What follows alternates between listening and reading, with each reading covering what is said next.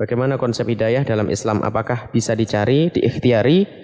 Siapa saja yang mendapatkan hidayah? Apakah hak prerogatif Allah? Dan mengapa orang kafir anaknya tidak dapat hidayah? Hidayah itu memang hak prerogatif Allah. Allah yang memberi. Allah yang kasih, tidak ada yang lainnya. Tapi untuk mendapatkan hidayah, Allah menjelaskan ada dua cara dalam Al-Quran. Allahu yajtabi ilaihi may yasha wa yahdi ilaihi may yunib. Dalam Al-Qur'an potongan ayat Allahu yajtabi ilaihi may yasha. Allah akan menarik dari hamba-hambanya untuk menjadi kekasihnya may yasha siapa yang Allah kehendaki. Bandel, badung, gak karu-karuan, tiba-tiba sadar di malam itu. Gak pernah dia belajar ngaji ya. Gak pernah hadir majelis, tiba-tiba diberi kesadaran di tengah jalan lalu diambil oleh Allah. Ada? Maka ada hidayah yang seperti itu. Allah mengangkat begitu saja. Kalau caranya cuma begini, pusing dong kita. Iya kalau diangkat, kalau enggak bagaimana? Saya mau nunggu di mana? Di pinggir jalan. Iya kalau diangkat, kalau mati di pinggir jalan, mabuk gimana? Lanjutan ayatnya ada.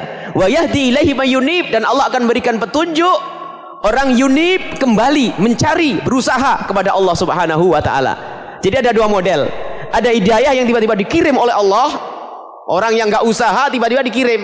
Tapi alhamdulillah Allah makasih. Yang usaha dikasih. Mana yang berusaha? Ngaji terus, dekat ke ulama, ke majelis ilmu. Ah.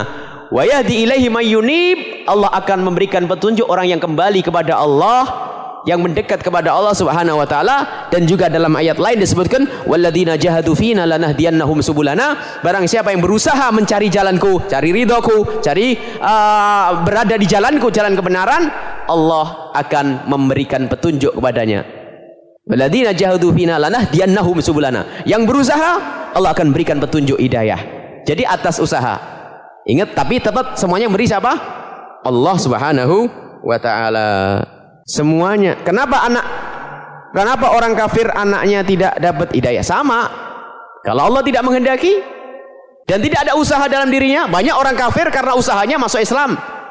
Belajar. Orang-orang apa? Orang-orang profesor-profesor di luar Islam banyak yang masuk Islam setelah mempelajari Islam, berusaha mencari kebenaran sehingga mendapatkan petunjuk, mendapatkan bimbingan, akhirnya masuk Islam. Jadi ada seperti itu.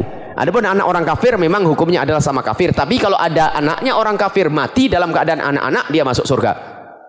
Karena anak kecil tidak punya dosa dan sebagainya. Jadi anaknya orang kafir memang dihukumi kafir di dunia ini, akan tapi dia adalah mendapatkan surga. Dia tidak Allah tidak akan menyiksa anak-anak yang belum balik, itu anak kecil yang mati. Anak kecil yang mati, biarpun anaknya orang Islam atau anak orang kafir sama, mereka adalah akan mendapatkan surga. Tapi kalau orang kafirnya mati adalah mendapatkan neraka Allah Subhanahu wa taala.